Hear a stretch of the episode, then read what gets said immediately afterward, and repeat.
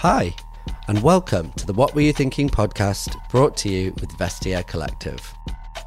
I'm Henry Holland, formerly of the House of Holland, and now of this podcast, I guess.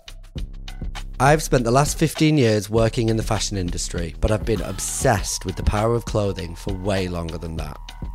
Fashion is so much more than what you wear to prevent yourself getting arrested for public indecency. The clothes we wear really do help to tell the story of our lives. We're going to explore some key fashion moments in my guests' life stories that have inspired or even informed its direction. We'll delve into the stories behind the looks and find out really what were they thinking. It's going to be an absolute blast. So please subscribe to What Were You Thinking and never miss an episode of me talking rubbish with some pretty incredible people.